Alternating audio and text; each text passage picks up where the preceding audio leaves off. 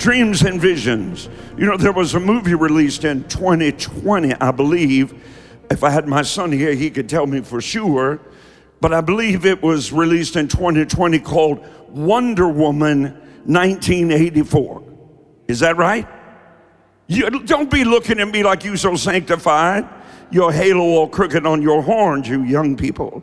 You know you know Wonder Woman 1984. Pastor JP knows it.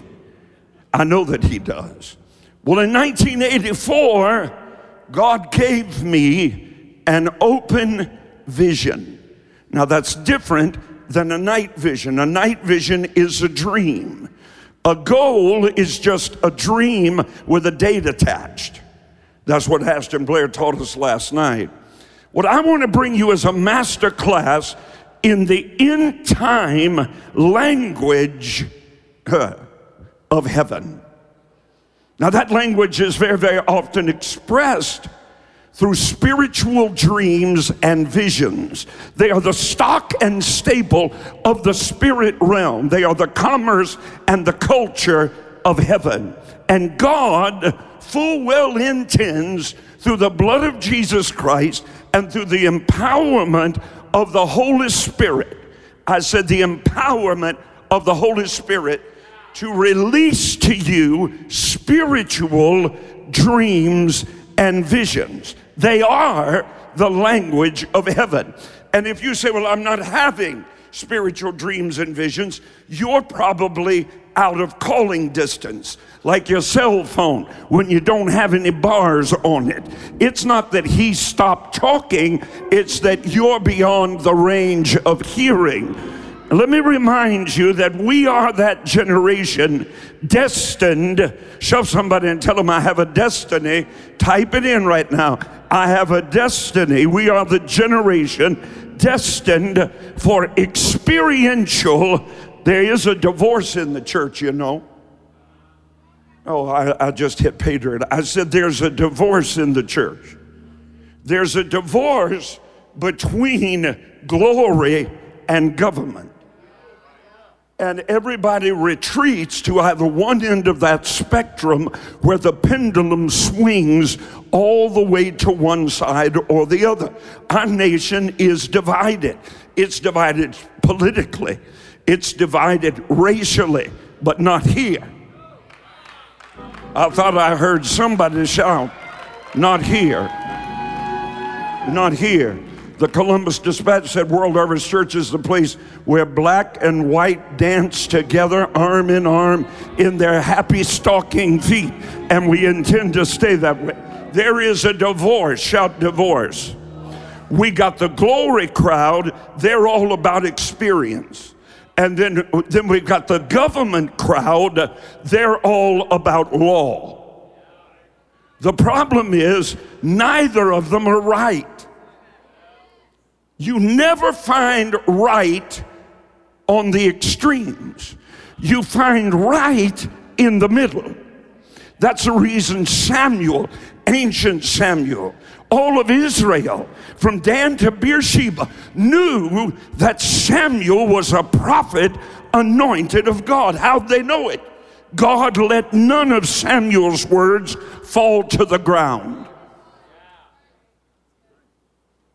Samuel stood immovably in the middle, looked at the left and the right, the glory and the government, and said, You're both wrong. I'm not talking about the United States government, I'm talking about law over liberty.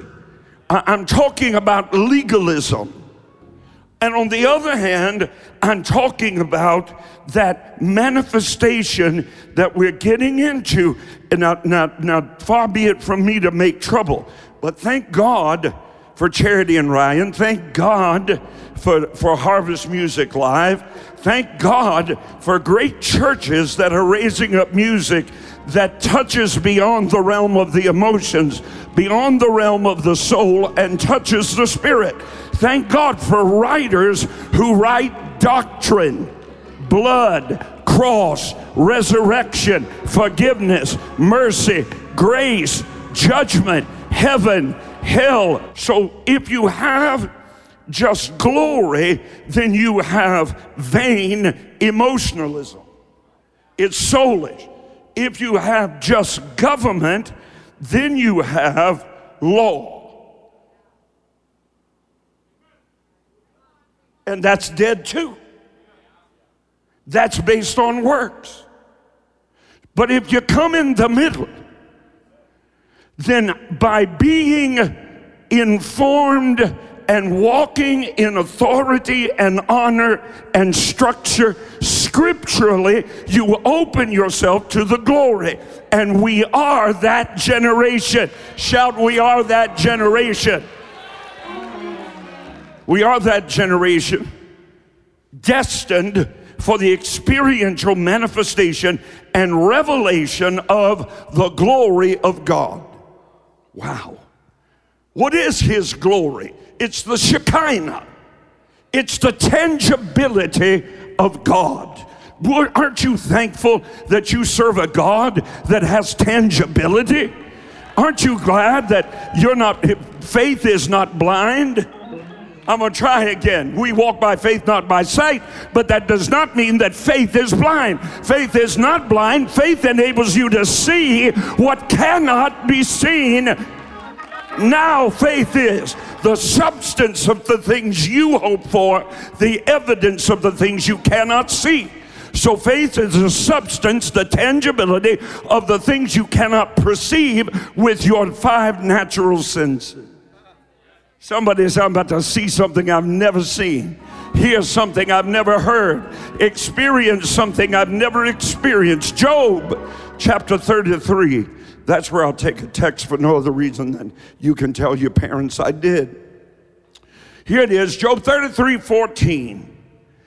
I'm going to go straight through it because if I don't, I will be in these verses come January. They are the most powerful and prophetic words in the 1,166 pages of your Bible, Patricia in Texas and Daniel in Kentucky and Cheryl in Washington and Rick in Wisconsin and Kay in Louisiana. So where's Mississippi? Where's Alabama? Where's North Carolina, South Carolina? Let me know. Job 33 14. For God speaks once. Now that would be enough. He is, after all, God. But it doesn't say he speaks once, it says he speaks twice. Twice is not the total amount that God speaks, it is simply the smallest amount that God will speak. It represents to us the double enunciation of God. What does that mean? That means that God will always keep speaking. The sweet psalmist of Israel did not just say, My Lord, he said, My Lord and my God. When God was speaking to Saul of Tarsus on the Damascus Road, he did not simply say, Saul, he said, Saul, Saul seated at the triclinium, Jesus and his disciples, looking across the table, is about to tell Simon Peter that he's about to be sifted as wheat, but that God, Jesus, had prayed for him, that his faith fail not. I should just lay my mic down and go home right now. I just told you that Satan desires to sift you like wheat. But Pastor Rod didn't pray for you. Some other pastor, some other minister didn't pray for you. Mom and daddy didn't pray for you. Jesus is praying for you, the great intercessor. And he is not praying in vague generality. He is praying with absolute what? Specificity. Hmm. I didn't get married till I was 29. That was a long time. 29 years old. All during that time, I was pastoring, and I would ask God to send me a wife. I mean, I'm pastoring at that time thousands of people, and I I, I need a companion, right? And I prayed, God. Well, I prayed my Baptist prayer because I am still a Baptist. I prayed, oh God. Because all good Baptists know God's first name is O. Oh God. And I prayed and I said, God, I need a wife. A wife. So I prayed. I gotta hurry. I prayed, Elder Canfield. I prayed and I said, God, I need a wife. And then all of these answers started showing up. And I decided to stop praying. Yeah, because I, I, I, I didn't want to wake up every morning and look at that. I just, I just didn't think I could, you know. So then I began praying with specificity. I said, God, now I, I don't want an unattractive woman. And Miss Joni showed up. Now, how about that? He's a still, he's still a prayer answering God. For God will speak once, yes, he'll speak twice, yet man does not perceive it. Oh, there's the issue. I, I can't, I can't teach. Verse 15. In a dream, how, how does God speak once, yes, twice? He answered that question in the very next verse in a dream. So, why are preachers against dreams? In a dream, in a vision of the night, a night vision is a dream. A day vision is an open vision. When deep sleep falls upon men. Now, that's your problem. You never get to deep sleep because you look at those blue screens for an hour before you go to bed, or you have a bowl of ice cream. So you're laying in bed with the sugar jitters. You have to prepare yourself. Abba, I belong to you. Lord Jesus, I worship you.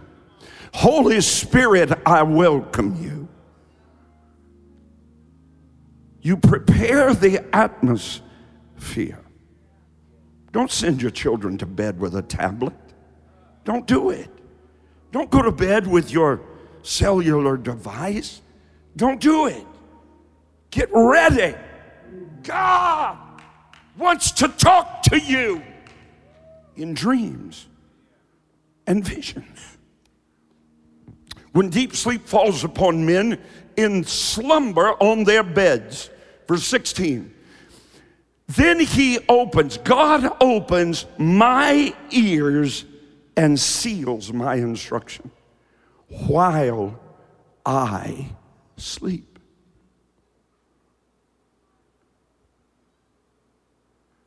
You want to get a song, birth of the Spirit of God, in deep slumber? He'll release it into your spirit. Do you understand that what happens in your spirit, in you, is greater than what happens to you?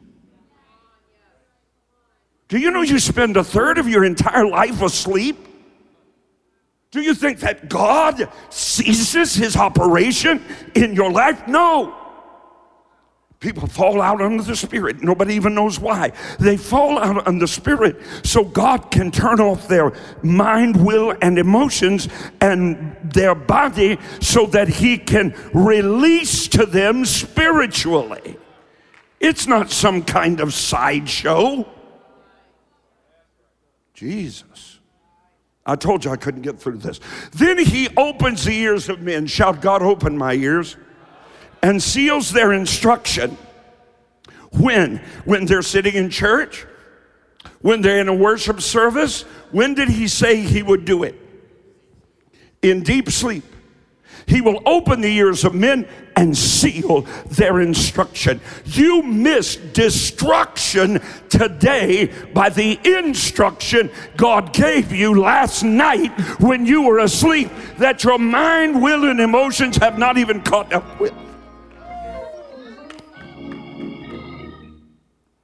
Listen what he does so that he can turn aside man from man's purpose Otherwise, you'll go your own way. God corrects your course while you sleep.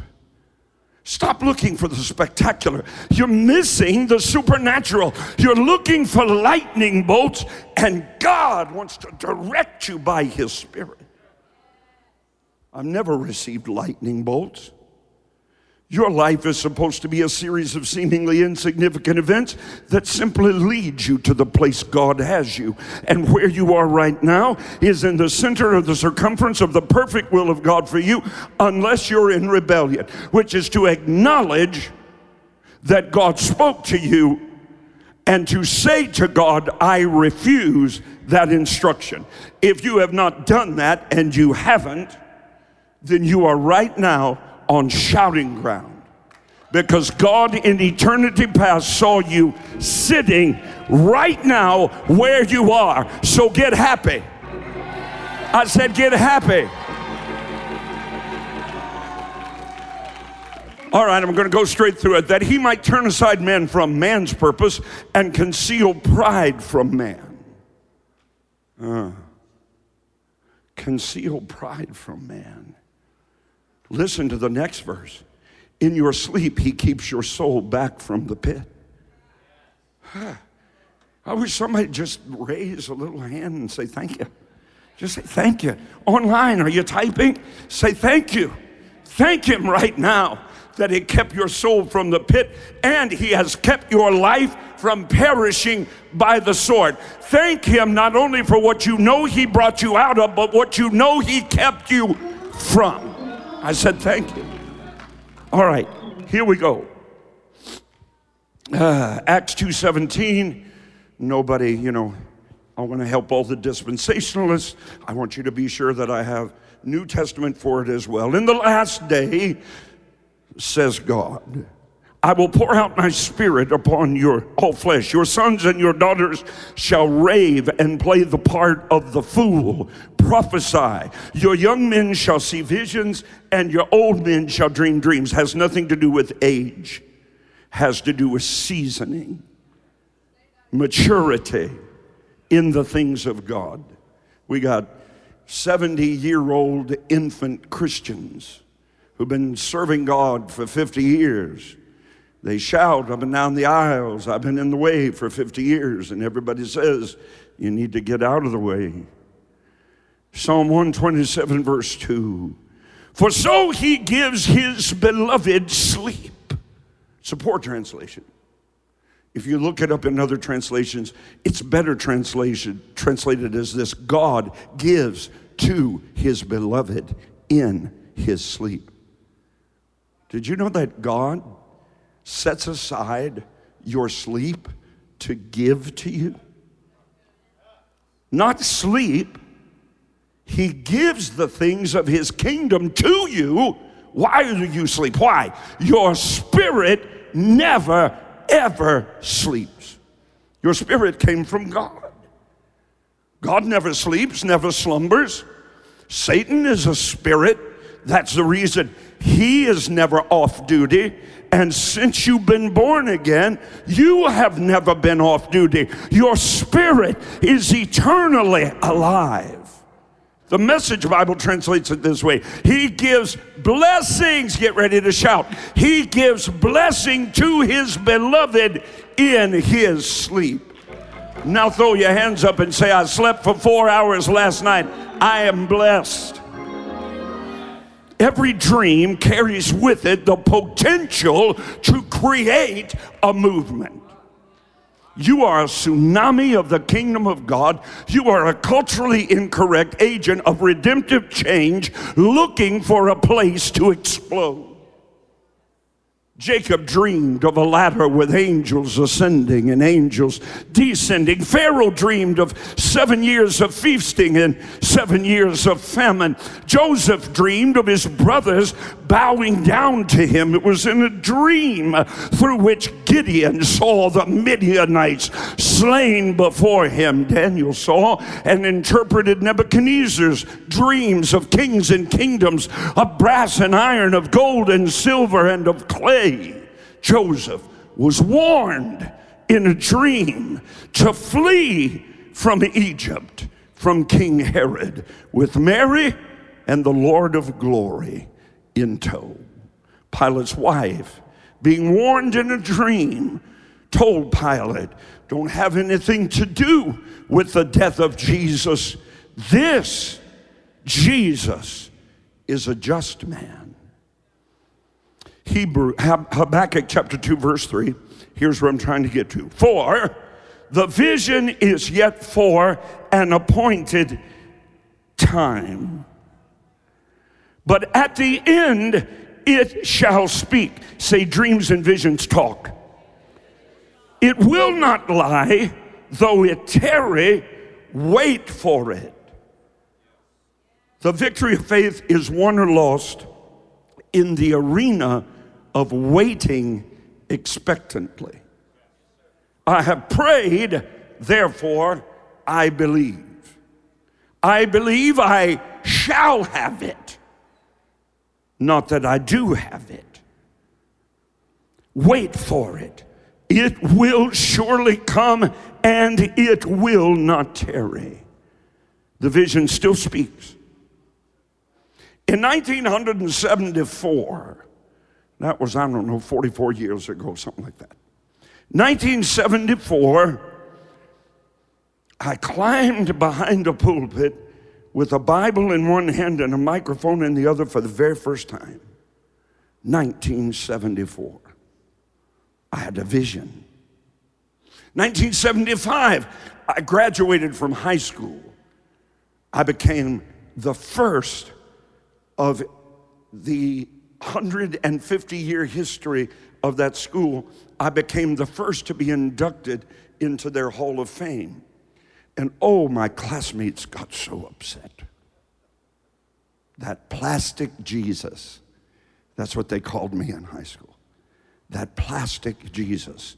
In my yearbook, beside my senior picture, I wrote down, Be patient. God's not finished with me yet. 1976, I enrolled in Bible college, like many of you. I did that because I'd become violently ill. I was trying to work. I had no idea what I wanted to do with my life, but I had had a dream.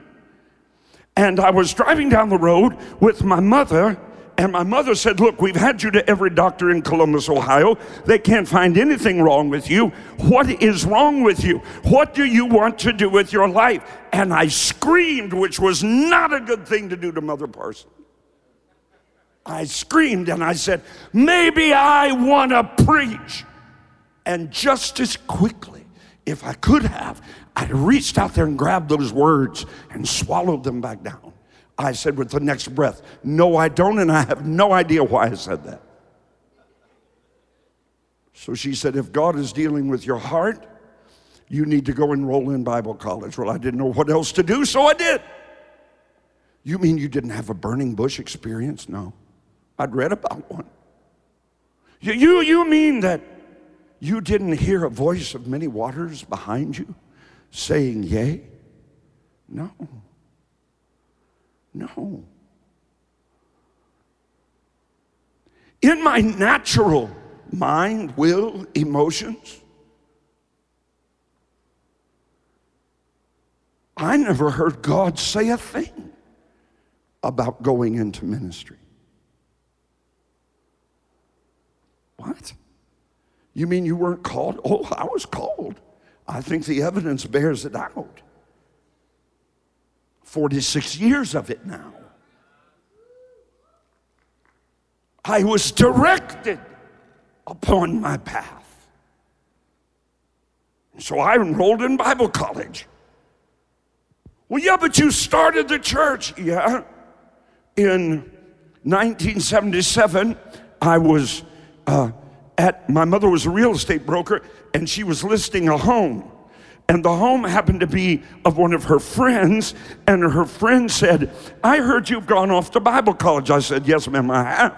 And she said well uh, my my girlfriend and i we just love to study the bible. Would you teach us the bible? And i thought and i said why sure. And my mother said, Why don't you just come over on Thursday? It's summertime and we'll just make a barbecue and Rod can teach us the Bible. 17 people showed up. 12 of them were my family. Five of them were not my family. And that's how I started this church.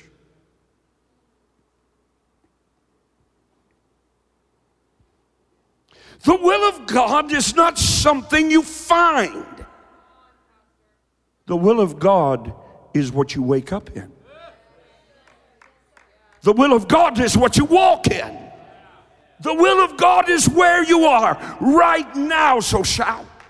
Right there where you are. A year and a half later, 1979, my father and my two uncles and myself, I bought 12 acres of land, or 10 acres of land. It cost $12,000. More money than I'd ever seen in one place in my life. I said, I don't have any idea how I'm ever going to pay for this land. You can't get a loan from a bank on raw land. So I went and asked 12 friends, if you loan me, I don't do that anymore. I don't like to get a loan, I like to give a loan. But back then, I had to get a loan. So I did. I asked 12 people for a $1,000 each and told them I'd give it back to them in a year. 12 months later, I had their $12,000. I took each one of them $1,000 back. And when I came home, I still had 11,000. Only one of them kept it. And my uncles and I we got our hammers and our tool belts because we were all carpenters by trade and we went to building a little frame building 180 seats. I thought it would never be filled. You say you weren't full of faith. Faith i didn't know what faith was. I'm 19 years old. But what i had in front of me i did they said, Well, we better give you a salary. I was working two jobs, going to college full time, and started this church. You're awfully quiet. You're looking for matching funds and all that kind of stuff. I had no denomination. I had no backing. I had no millionaires. I didn't have anybody that was even well off. It took me four years before we had an offering that totaled $1,000. It hadn't always been like this. 1979, we opened that 180 seat building with a steeple and a bell that we rang on Sunday morning, like a real church. 180 seats. That's where I met Miss Ashton's lovely mother and my beautiful wife. She was a vision. You're supposed to laugh there. Anyway, in 1982, we were doing five services a week. Please remember this is 1982. No one had ever heard of a multiple service. We did not have multiple services to coincide with people's tea times. We had multiple services because we could not get the people in the building. Five services. 1982. So we doubled the size of it and we built 400 seats. Oh, that thing, it, it might as well have been the, uh, the horseshoe in downtown Columbus. 400 seats. That's when we started World Harvest Bible Institute. 1983, I met a man named Dr. Lester Sumrall. He came to that little 400 seat building. We set up speakers in the windows. There were more people outside than inside because we couldn't get all the people in the building at one time. And they all wanted to come to hear this great man of God that cast the devil out of one girl in Bilibid prison, Manila, the Philippines, and 150,000 adults came to Christ in six weeks' time.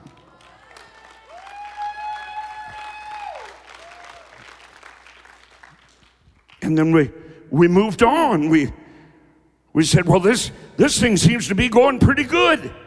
People say, How did you get that kind of growth? I have no idea. All I did was obey. I couldn't figure it out. I was trying to hold on. But the Spirit of God was directing me. That first service was amazing, and our relationship continued. In 1988, we built Harvest Hall at Wright Road. In 1989, my daughter was born.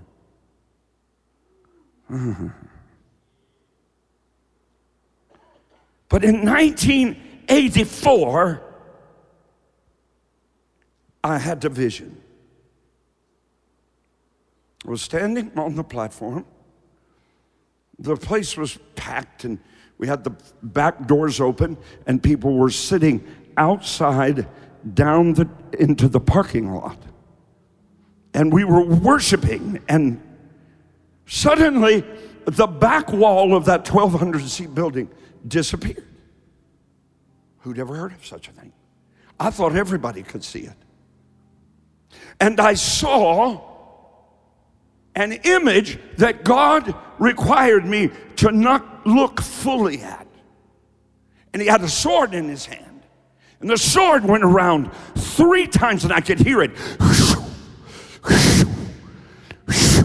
And the third time it struck that image above one knee, down across the middle of the other knee, and it fell to the side, and it had a crown like that. And the crown rolled off of his head. I could tell that that crown glittering, I thought first were jewels, but they were lights, and it was the skyline of Columbus, Ohio, and it was wrapped around the head of our adversary. And that sword struck him, and that crown rolled off his head. And then, like you'd zip a zipper, zip, it was gone but it never left me. It's still there. It's more real than looking at you. It took me over 30 years to find out what the three turns of that sword meant. I begged God to show me. But He didn't show me until I was attacked with vocal cord cancer and could not speak. And God said, I'm going to bring you out of this and you're going to fulfill that vision. I said, in that moment when it zipped and it was all gone, I heard God say, Who among you is brave enough? Who among you is strong enough to pick up that crown and place it on the head of the Savior? Hmm. And for the last 40 years, that's what I've been doing. For 40 years chasing a vision. But visions speak, visions talk, visions accelerate. Get ready. Because when you receive a spiritual dream or vision, the language of heaven, God speaking to you, deep, crying out to deep, He's going to change you. I was 28 years old. That year, I traveled around the world. I traveled to Japan. I traveled to communist China preaching this gospel. I traveled to South Korea. I traveled to Singapore. I traveled to Hong Kong. I preached. I'm 28 years old. I went to the Philippines and preached crisscrossed the width and breadth of that nation. Ended up in Hawaii. I came home and preached the first Dominion camp meeting with Dr. Lester Sumrall and Dwight Thompson and Norval Hayes in 1984 in April, four months after receiving that vision. God gave me the vision of resurrection seed to build a $147,000 building. And that one vision has now accumulated for the work of the gospel over $120 million. One, one vision, one word. If it was your 120, you'd be shouting. It wasn't mine, it was the kingdom's. Seven months later, we built an office building debt free. Eight months later, God gave me my first airplane. It was, oh, that's not it. That was a whole lot later. God gave me my first one, though, free. It was a two seater. and then I went uh, to a Cessna uh, 427, a Cessna 427. And then I went into a King Air. And then I went, graduated up to Pure Jets and a Hawker. And then I went from a Hawker, I said, My pastor's flying a Falcon, and I want a Falcon. So I believed God for a Falcon, and God gave it to me. Now, now you understand, I wasn't flying airplanes to go on vacation. I flew my own airplane for over 30 years, and I preached between 150 and 200 nights a year on that airplane and brought every single penny back and built this ministry with it. Every book, every tape, every honorarium, every offering, right into here to build the kingdom of God. I've had seven airplanes. Seven airplanes. That one you threw up there, that was the last one. Let me look at it. Yeah, that's a Gulfstream. It seated 17 persons. And I flew it till the wheels came off of it. And just the other day, do you remember we were in service and I had laid hands on uh, Pastor Evans Kariuki?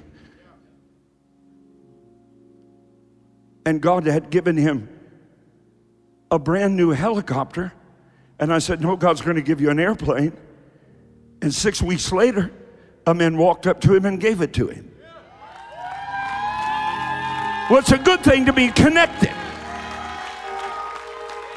That young man graduated from Valor Christian College and is right now about to complete a 26 story church building in the main intersection of Nairobi, Kenya. Paid for in cash. And so Miss Deborah George was here with Evans. You remember those of you that watch. And I I laid hands on her and said, God's going to give you an airplane. Now, I didn't say it because I wanted to say it. Why would I want to say it? Then my reputation's on the line. You say, well, yeah, but God told you to. Yeah, but they, they can't find God, they can find me. They don't put out ugly tweets about God. They don't talk on Facebook about Jesus. They talk about Jesus people. So get ready. And the other day, a man walked up to me and he said, I've been working on this now for about 15 years. And I've had seven airplanes. They're all, they're all called Shamgar, God on the move. And, and I've been believing for number eight. And a man walked up to me and he said, I've been working on this for a decade, over, over 10 years. And he said, I'm just about ready to deliver Shamgar 8. I said, Well, my address is.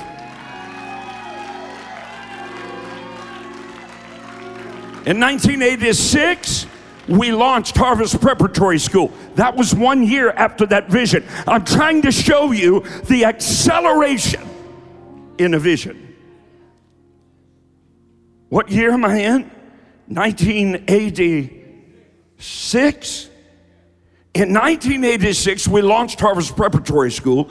In 1986, we broke ground one year after that vision from a 1,200 seat building to a 5,200 seat tabernacle, the largest tabernacle complex north of the Mason Dixon line and east of the Mississippi River. We moved into it after Joni and I got married in October. We're still married. 35 years this October. And in 1987, a year and a half after God gave me that vision, we moved into the 5,200 seat tabernacle that I'm preaching to you from right now. And within a year after that, we were filling it up three times a week. That's less than eight years from a lady sitting in her kitchen saying, Will you teach us the Bible? to this no help, no, no financial backing, no matching money, no lightning bolts, just a vision.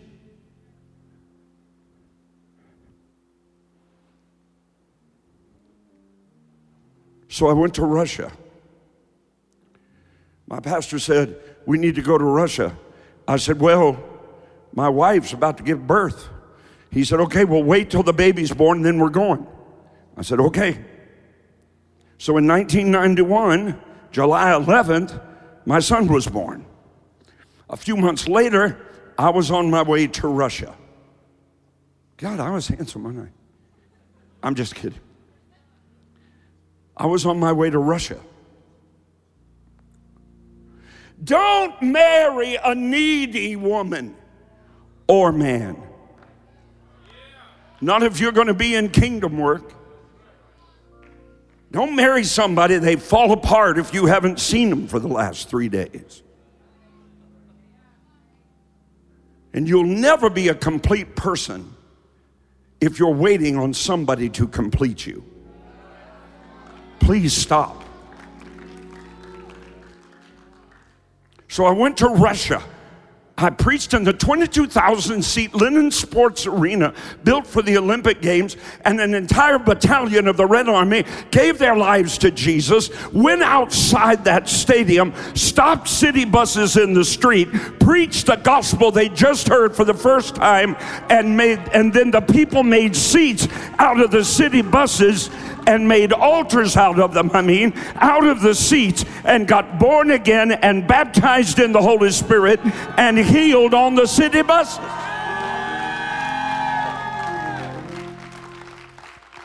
I wanted to expand our television ministry. I tried and tried and tried, and all I got was closed doors. That was that crusade.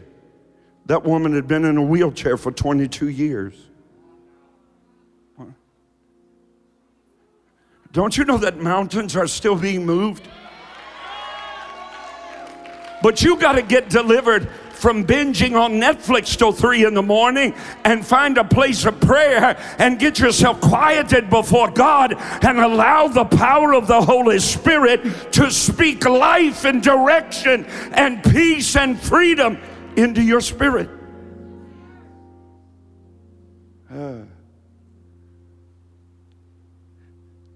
I came home from Russia, and there were two contracts laying on my desk one from the Trinity Broadcasting Network, and one from the Daystar Network, the two largest networks in the world at that time.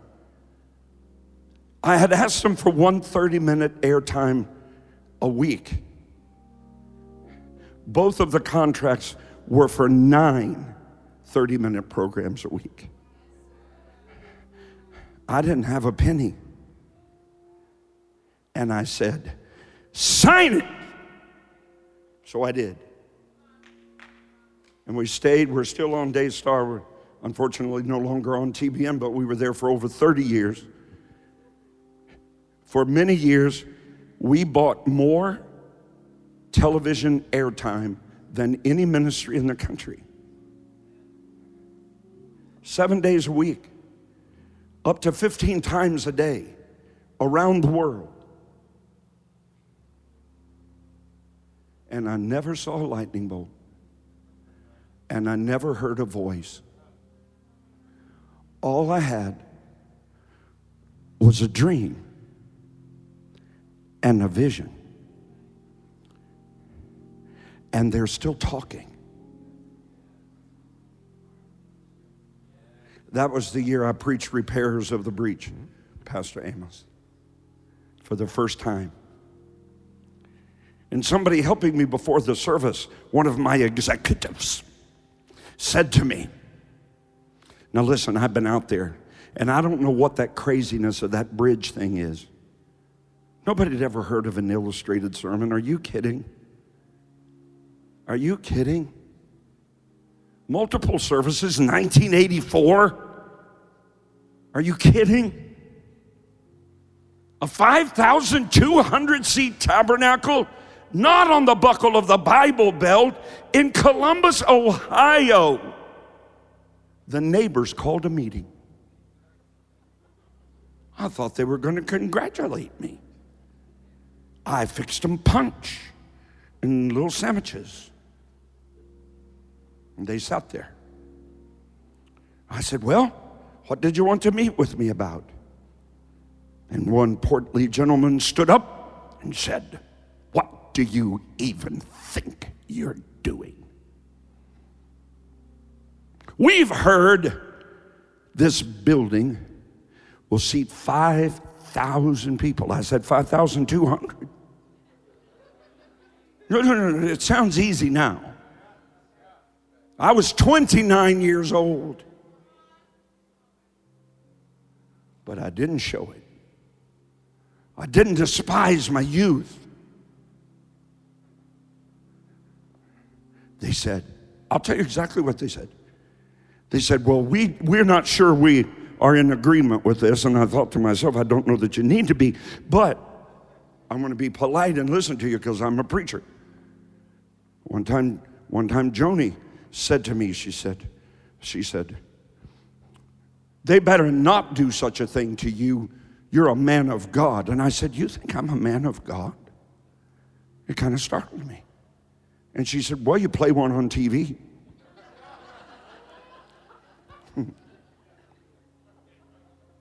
they said, We've heard, and they went just like this. They went, There are black people that come to your church. I said, Lots of them. Lots of them. People ask me, What did you do to have such a racially integrated church? I, I, I didn't notice. Well, did you do something with your music? No. Well, did you do something with your preaching? No. Well, what program did you use? Obedience. That, that's it. That's all I know. They want me to give them a formula. I don't have a formula. I have a vision and I have a dream and I have a Bible. I'm closing. They said, they said in that meeting, they said, they said, do you have 5,000 people in your church? And just up out of my spirit came, I shall have. I'm digging a ditch. They said, What? I said, I'm digging a ditch. God said, If you don't see cloud nor rain, dig a ditch, and I'll make this valley full of water. And He did. The second meeting we were in this building, there were cars parked on Gender Road all the way to 33 and all the way to 70, and the parking lots were full, and there were over 8,500 people here. God. So I wrote down in my Bible, I said, God, I want you to do things so incredibly supernatural that men and women will have to look past me and only see you because only you could have done this. Don't you want God to do something in your life that only He could do? Don't you? It's not about human ingenuity, it's not about your mental prowess, it's about your spirit being connected to the living Spirit of God and of His Christ and you being obedient. Lift your hands. Now say, I receive the direction of God. I am a spirit being, and I receive the direction of God's Spirit when I sleep this night and hereafter. Lead on, O King eternal. Now, if you believe He's going to do it, give Him the great, greatest praise you've given Him all day. Hurrah! Blessed be the holy name of Blessed God forever. of God. Blessed be His name. Blessed be his name. Are you ready? Are you believing Yes. that tonight God will direct you? That God will protect you? Yes. That God will deliver you from whatever pit the adversary has for you tomorrow? Uh-huh. So that when you you open your eyes tomorrow and you swing your feet out of that bed and onto the floor, you know the steps of a good man are ordered of the Lord today. Yes. He's already ordered them. Yes. You learned about ordering during this pandemic. Just go online and order it. God's ordering your steps. Yeah, yeah, They're yeah. sure. He's going to make your feet like hinds feet from one mountaintop to the other. I pray for you now that the Spirit of the living God and of His Christ rest upon you. In Jesus' name. Amen. Hey, thanks for listening to today's episode. If you enjoyed it, I want to invite you to tell someone in your life about the podcast. Hope you'll do it today. Head on over to iTunes and leave a review. Share it on your social networks for me. Really helps me get the word out. I'd love for you to connect with me on Facebook, on Twitter, on Instagram. No easier way for me to minister to you every day and throughout the day, and for us to join together in faith as God moves in and through your life. You can find links to all my pages at rodparsley.com. God bless you now, and I hope you'll listen again soon.